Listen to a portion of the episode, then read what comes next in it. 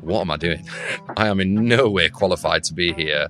Hi, welcome to Potential, the podcast from the White Rose Industrial Physics Academy, in which we talk to physics students about the good times, the hard times, the ups and the downs of starting a career, about falling over and then picking yourself back up again, about finding your path and then changing direction completely.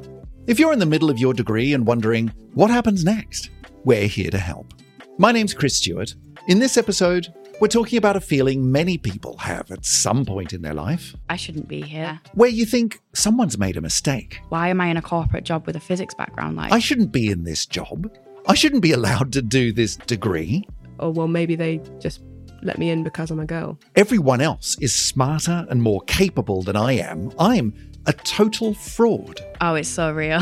I definitely have it. I think I've had it since day one, starting uni, let alone my career. Today, we're talking about imposter syndrome. It's a feeling that many people will know really well, even if they've never heard the term before. It's that sense that you're just not qualified to be doing the degree or the job that you're in. And eventually, someone's going to notice that.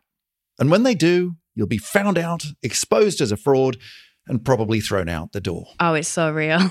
Let's get a good description of imposter syndrome from some of our physics graduates, shall we? In this episode, we'll talk to Xanthi, I am an automated test engineer at BAE Systems Digital Intelligence. Callum, I am an associate in the internal audit division at Goldman Sachs in New York. Lottie, I am an investment professional. I work for a company called ORC. I am the head of advisory and head of the Abu Dhabi office. Jonathan, I am a European patent attorney and I work at a company called Appleyard Lees. Nicola, I'm currently working for a startup, a fintech startup, and I work in technical operations. and we'll start with Hi, I'm Natalie Greenwood, and I currently work at Aviva as a IT audit and internal audit manager. Natalie did her physics degree at the University of York, and she remembers what it was like starting university after her A levels in Leeds. I, I think it comes from being the smartest person at, at sixth form and coming in, and you're no longer the smartest person, so you feel like you shouldn't be there, and you're an imposter in a room full of people who are much cleverer than you. Your peers, your colleagues, all seem to be coping better, learning faster, and you're just not as capable. And it feels like eventually that's going to catch up with you. The thing is, that kind of self doubt can worm its way into your brain in all sorts of ways. I was one of eight girls in a year group of about 120. That's Xanthi. She did her degree at York too, where she discovered that the gender imbalance that you find in many physics departments wasn't great for her self confidence. So, first of all, there weren't very many of us. so it's like, okay, well, actually, you know, maybe this is a good thing. Maybe I've done enough to to to get in, and maybe I'm I'm good enough. But then that very quickly becomes, oh well, maybe they just let me in because I'm a girl. You do well at school, get into a physics degree, only to find yourself wondering why they let you in in the first place. you try and shrug those off, but there's always that little sort of mustard seed that sort of sticks in your brain, and you go, "Oh God, you know, maybe maybe they're right. Maybe I'm not supposed to be here. Maybe maybe I was just brought in because of where I'm from, or you know, because I'm a girl, or because of you know my name sounds funny, or whatever." If you linger on that too long, it can really get you down, and you just it becomes this vicious cycle of if you think about it too much then you you don't try as hard because you're like okay well what's the point? What's the point in me trying hard? Because it's nothing it's, you know nothing i'm doing that's got me here. It's, it's something else. And then you sort sort of start spiraling downwards and downwards and you can end up where you don't want to be. The weird thing is, often it has nothing to do with your actual achievements.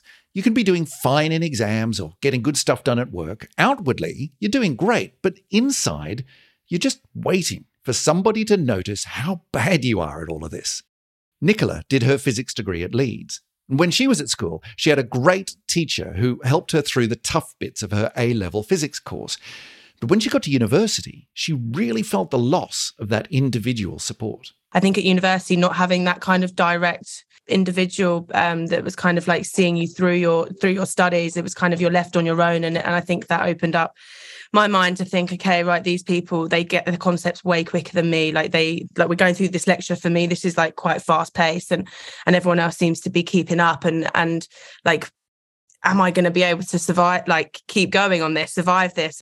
In case you think only undergrads suffer from this kind of doubt, no, no, no, no. Here's Jonathan, another Leeds graduate who found himself surrounded by imposter syndrome when he started his PhD. The conversations you have with other people who are doing a PhD, it probably is a lot of imposter syndrome because it's a lot of people saying, I don't have a clue what I'm doing. No one has a clue. But, but, but I think the overriding feeling is no one has a clue what they're doing. And when he left the PhD and started working, the doubt didn't seem to go away. I think I've had that more now I'm in a professional working environment. And I think that's very normal. Everyone ends up doing a job that you have no experience in before because why would you? It's your first career. You can go one day feeling like, yeah, I've done a great job today. This is great. And the next day think, what am I doing? I am in no way qualified to be here.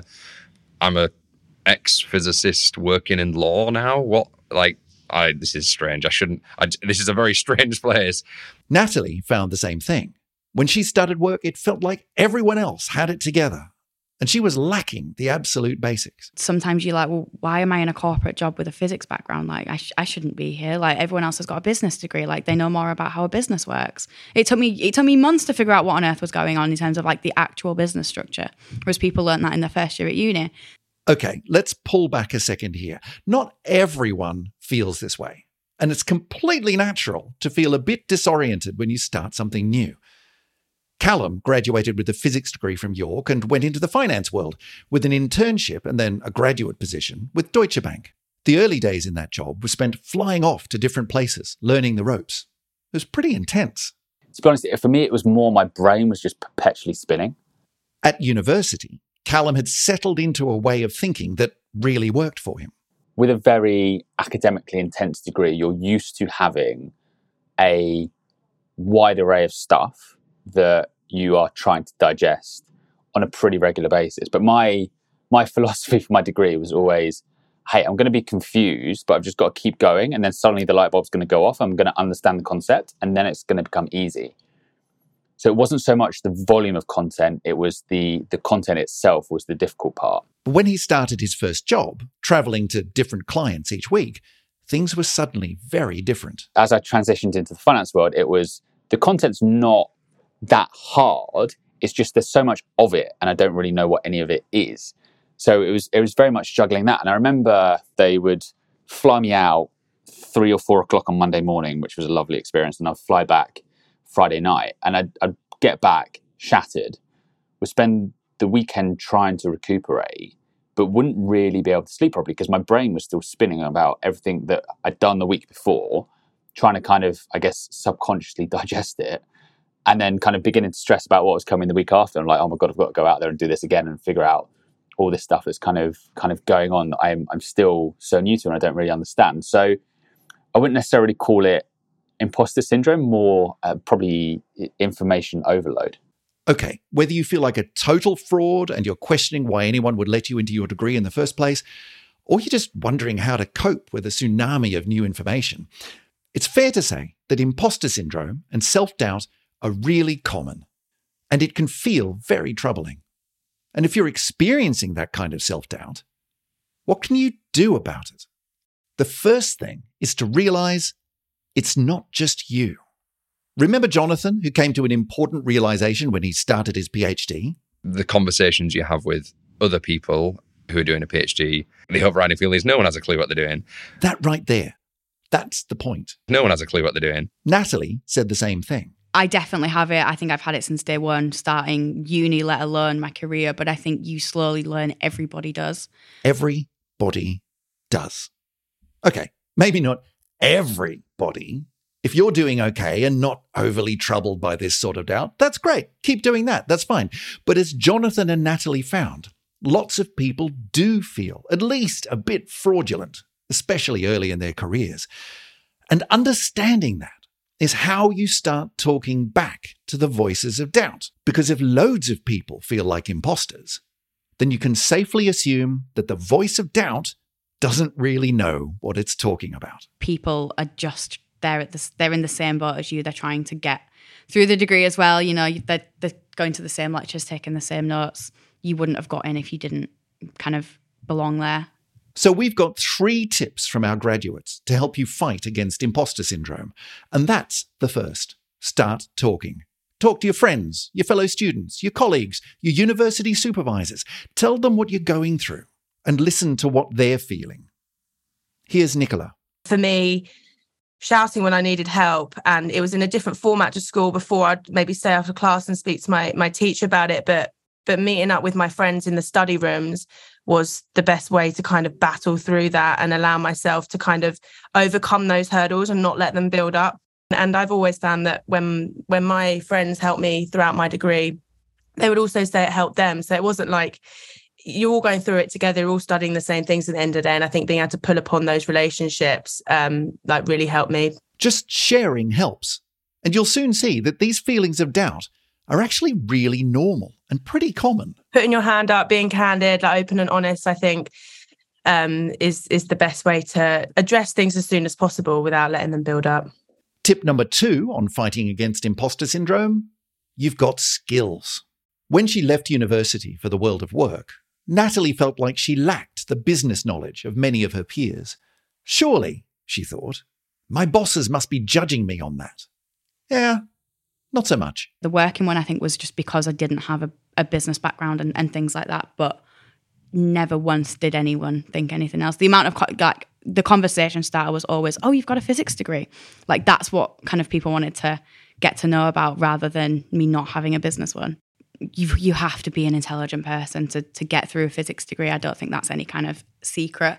Um, you know, you're very analytical, very kind of logical thinking. You're the biggest problem solver I think you can find. So like I think that is that's the selling point of a physics degree. Like you you can learn how a business works on the job. You can learn, you know, finan- how to read a financial statement and things like that on the job. But I think you couldn't learn how to derive a physics equation in a in a business setting. Does that make sense? So you already have the skills from that and kind of the and like analysis skills to put that into practice within a business. People really kind of valued.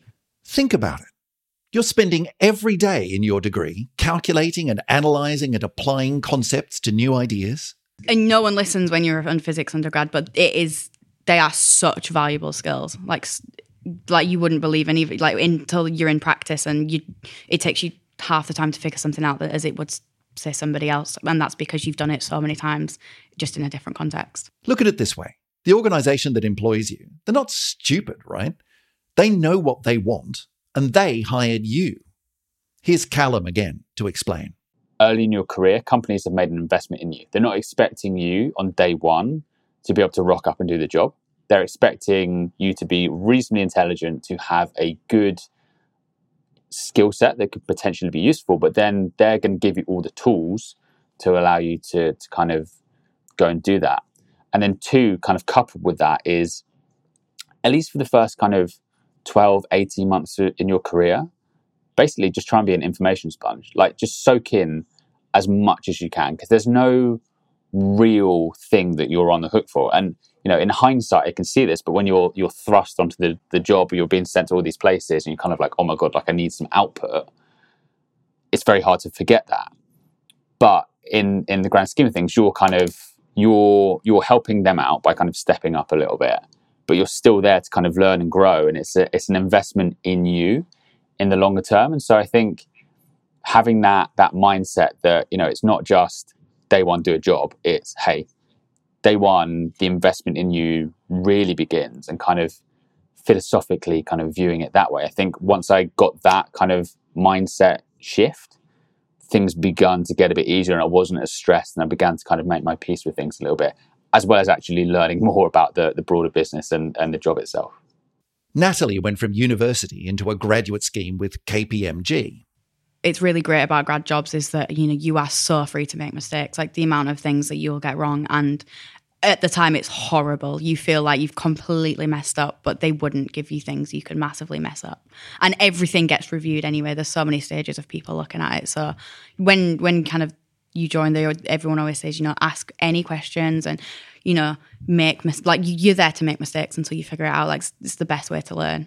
It- the imposter syndrome kind of it doesn't fade because like even now I'm like, how have I got to where I've got to now? But I think grad schemes help steady you in, if that makes sense. So take some comfort in that. You're not expected to know everything already.